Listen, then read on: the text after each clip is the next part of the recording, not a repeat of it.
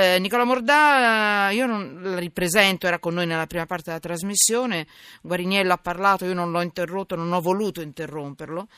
Perché, perché Guariniello è Guariniello, cioè quando parla per me è giustizia, si è battuto per tanti anni per, per i nostri diritti in tribunale e quindi Nicola Mordale non è riuscito a dare una risposta. Lui è ingegnere civile, blogger di Edil Tecnico, questo quotidiano online per i professionisti tecnici, autore del libro Adeguamento sismico, obblighi e opportunità, edizione Maggioli, è con noi in questi giorni di emergenza. E Ricordo che siamo anche su Periscope tramite Twitter, vi potete collegare con, tuer, con, Periscope, potete anche vederci se volete. Il dietro le quinte della radio di Radio 1 e poi gli sms 335 699 2949 e poi Twitter, Twitter chiocciola sotto inchiesta. Mi piacerebbe capire voi che cosa, sapere voi che cosa ne pensate, dove siete in questo momento? Sono le 18.07, state tornando a casa, siete andati in giro forse per prendere degli ultimi pezzi di sole sempre che e anche distrarvi forse un pochino. Se ci scrivete mi piace sapere che cosa ne pensate a, livello per, su questa provocazione di Guariniello. Allora Nicola Mordà, ingegnere, mi dica cosa ne pensa lei di quello che è stato detto? Scusate, ho dovuto fare una sintesi di quello che è stato detto nella prima parte. Eh. Il dottor Guariniello ha colto due o tre temi diciamo, estremamente importanti e attuali. Uno, il rischio non zero e prevedibilità nel senso di conoscenza della sismogenetica, di, di, quello che il terremoto può fare, quello mm. codificato, no? è alla base di molte norme. E poi diciamo, la, la, la serietà, la, la necessità di una tregua a livello politico per Va bene, la parte politica lasciamola perdere noi, andiamo sul concreto. Gli strumenti, esatto, ah. gli strumenti pratici a chi deve chiudere di poter avere delle alternative, perché chiudere senza alternative significa mettere in crisi una comunità. Io parlo anche dei piccoli centri, no? dove il sindaco si deve fare onere e vittima, come l'ha chiamato lui, diciamo eroe, di dover tenere in piedi una scuola perché altrimenti non ha alternative perché è imbrigliato in eh, giochini che non gli consentono poi di poter soddisfare quel requisito. Questi sono i veri problemi. E ben venga la, eh, diciamo, l'intervento del dottor Guarignello perché è una voce molto autorevole sul tema che traccia qual è la logica giuridica e quali devono essere le alternative. Giusto anche l'appunto per i colleghi, quelli come me che eh, si affrontano dal punto di vista tecnico queste tematiche. Questo è uno scenario che merita un approccio diciamo, concreto, un approccio molto sistemico se vogliamo, no? non si può intervenire in emergenza perché se si fanno i bilanci dei terremoti sono cifre spropositate che potevano essere diluite insieme ad altre risorse per colmare queste necessità. Questo diciamo, è un tema molto, molto importante. Poi, eh, cioè intervenire prima significa risparmiare prima di tutto vite umane, due soldi, perché costa soldi. di più intervenire dopo. E allora uno si domanda ma in che paese viviamo? Ma perché un terremoto, andate a prendere qualsiasi terremoto di, di, qualche anno fa, anni 80 e via dicendo, ma perché in questi anni non è stato fatto nulla? Io me lo pongo questa domanda, nessuno mi sa rispondere. Ingegnere, lei la sa la risposta senza farmi bla bla, per no, carità? Sinceramente eh. no, è difficile. Beh, non lo sa nessuno. nessuno Bene, vabbè, ce lo dicono, noi stiamo ad ascoltare. Io non ho interrotto il dottor Guarignello per carità divina, quindi stiamo ad ascoltare tutti. Ecco. Sì, sì, eh, C'è sono... qualcuno che dovrebbe parlare, ma in realtà è distratto da altri discorsi ovviamente. Non so chi e purtroppo questa è la verità, eh, non, c'è poco da dire. Vabbè, insomma, qui nessuno sa rispondere perché non è stato fatto niente in tutti questi anni. Si potevano risparmiare le vite, si potevano risparmiare anche dei soldi. Allora, prima di... Eh, intanto salu- resta con me Nicola Mordà? Eh, se, se ha voglia? Sì, perché sì, gio- oggi è vacanza per lei. Più o meno sì, diciamo. Sì, Più o meno, il meno siamo noi. No, arrivati... no, no, no, no, Scherzo, sono arrivati un bel po' di messaggi. Allora.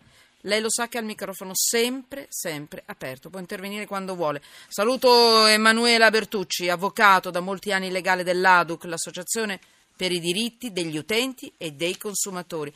Guardate, questa è una delle associazioni che lavora e lavora pesantemente, lavora bene per i diritti dei cittadini. Emanuela, benvenuta, avvocato. Grazie mille, bentrovati Beh, a voi e sì. grazie della bella presentazione. Ecco, basta adesso fare i complimenti. Stop, scherzo. Eh. L'ho, l'ho, fulminata. È rimasta. Si è sentito nelle cuffie, io sento anche i respiri degli ospiti. Ho sentito. Ferma lì, fermi tutti. Bella notizia, bella notizia nella brutta notizia, chiaramente. Però forse, eh, ecco, un altro respiro molti lo tireranno in questo caso. Allora, la notizia è questa, lo, l'abbiamo recuperata da Libero proprio di oggi. La pensione si può ritirare in tutte le poste d'Italia, sospese le rate di mutui e prestiti. Sentite un po'. I residenti delle zone colpite dal terremoto potranno riscuotere la pensione in tutti gli uffici postali attivi sul territorio nazionale. Lo comunica Poste Italiane, aggiungendo che a Visso, Pietro Vetronia, Ussita, Pieve Bogliana, Mergnano e Montecavallo sono già presenti uffici postali mobili. L'agevolazione riguarda anche chi percepisce l'assegno di disoccupazione, che potrà perciò essere riscosso ovunque in Italia.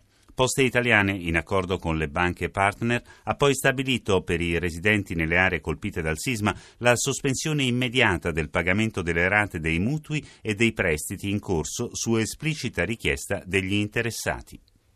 Allora, mh, sempre che l'ADUC eh, non voglia aggiungere qualcosa, tutto a posto, va bene? Non guastiamo la festa? Eh, almeno, no, va bene, va eh. bene e immaginiamo che a questi iniziali interventi ne seguiranno anche altri e successivi che ripercorreranno quelli che ci sono già stati per il terremoto di Amatrice e che ci sono già stati per altri terremoti del passato, sì. ma credo che sarà veramente una questione di giorni. Chiaramente la prima emergenza è destinata alle persone, le prime attenzioni sono destinate alle persone, alla collocazione delle persone sfollate e verranno sicuramente, immaginiamo, da parte del governo tutti i provvedimenti normativi a seguire. Allora, Nicola Mordà, lei c'è sempre, eh? lo sa che può intervenire sì. quando vuole. Eh, adesso entriamo in un argomento... Mh, schifosissimo, ve lo posso dire, veramente lurido. E sono quelle schifezze di persone, scusate se le definisco così, sono quei vermi che si muovono nell'etamaio e, e si nutrono del nostro dolore, del dolore delle disgrazie. Allora, anche in questa disgrazia, anche in questo terremoto, si sono mossi, sono già ben organizzati. Caspita, loro si organizzano mm, benissimo. Allora, Emanuela Bertucci ci sta a fare come fa da Floris, botta e risposta, botta e risposta, veloce? Certo, raffica. Mm? Dai, e colpisca, eh, non abbia pietà. Allora, i falsi, attenzione, non fatevi fregare i falsi tecnici delle crepe, quelli che provano a entrare nelle abitazioni per verificare se ci sono danni strutturali. A, voglio calmare chi ci sta ascoltando dalle zone terremotate. C'è un bel dispiegamento di, di forze dell'ordine, carabinieri, cittadini sono organizzati, eppure questi signori si, si fingono tecnici del comune e cercano di entrare nelle case e rubare. Emanuela Bertucci, ADUC. Mi permetto di aggiungere che eh, in questa occasione non si sta trattando tanto delle zone eh, immediatamente vicine all'epicentro del sisma, ma nelle zone un po' più distanti, perché il terremoto si è sentito chiaramente in tutte le regioni del centro Italia, con alcuni danni o piccole lesioni in tantissimi comuni laziali, in tantissimi comuni toscani e sono questi territori che in questo momento sono quelli più presi d'attacco da parte di queste bande di truffatori. Infatti sono arrivate segnalazioni sia da Latina che da Roma addirittura di questi falsi tecnici comunali che chiedono di eh, fare delle verifiche tecniche per, guarda, per, guardare alla solidità delle mura e delle strutture portanti e poi invece non è vero. E ha funzionato molto il, il tam tam delle persone che mh, si sono accorte che c'era Vabbè. qualcosa che non andava, che hanno allertato le forze dell'ordine al punto da portare addirittura il comune di Latina a fare un comunicato stampa dicendo cittadini vi comunichiamo che non è assolutamente in corso alcuna verifica tecnica uno. Attenzione, non aprite, vi fanno vedere un tesserino, fregatevene, i tesserini si possono duplicare, costruire eh, anche con una divisa. Non aprite, non aprite. Passaparola. Non e segnalate subito sì. alla polizia, ai carabinieri, alla polizia municipale, perché oltre ad aver salvato se stessi eh, non cadendo nel tranello, bisogna collaborare perché altri non ci caschino e perché queste persone vengano e fermate e possibilmente arrestate. Le finte raccolte di fondi, cioè quelle che invitano a donare denaro o ad acquistare prodotti, ad esempio magliette, eccetera, i cui proventi andrebbero in beneficenza. Questa della maglietta era oggi sui giornali, eh? oppure i soliti 2 euro. Attenzione ai soldi in genere. Purtroppo ogni terremoto eh, porta con sé truffe di questo genere, in cui si cerca di sfruttare eh, la, la, la, spinta solidale dei cittadini che non sono stati colpiti dal terremoto nei confronti di chi invece sta eh, avendo delle difficoltà anche economiche oppure sta avendo per la ricostruzione di edifici pubblici, di asili e di scuole, come ci sono stati in tutti i terremoti, ugualmente sì. c'è stato per il terremoto di Amatrice e così probabilmente temiamo ci sarà anche per questo terremoto. E, basta, ci sono in giro diverse tipologie, c'è chi vende magliette o vende braccialetti garantendo che eh, una parte dei, dei, del denaro versato sarà devoluta in beneficenza, c'è chi invia bollettini precompilati a casa, eh, per, quindi per posta, per cui si organizza, manda lettere a raffica e prima o poi qualcuno ci casca. C'è ancora chi utilizza come strumento i social, fornendo IBAN per aiuti ad Amatrice, eh, il prossimo temiamo sia aiuti a Norcia. Ecco, in tutti questi casi, intanto io eh, do come consiglio generale di non eh, fare solidarietà se non tramite le catene ufficiali, catene ufficiali che sono la protezione civile, la Croce Rossa e le varie iniziative che sono chiaramente tra- tracciabili. Giusto.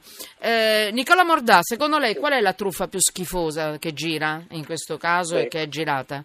È una lotta tra titani. Questo, non ho diciamo, sentito, già, mi scusi. È, è, una lotta titanica perché già sì. questo che è stato detto è secondo me un estremo superiore. Io posso aggiungere così nella mia sì. visione da, da, cittadino, io segnalerei alle forze dell'ordine l'IBAN, il numero di IBAN e il numero di conto corrente perché sarà associato a qualcuno. Nel dubbio lo verifichino le, le, le forze di polizia. È vero, non è vero? Identificate e intervenite.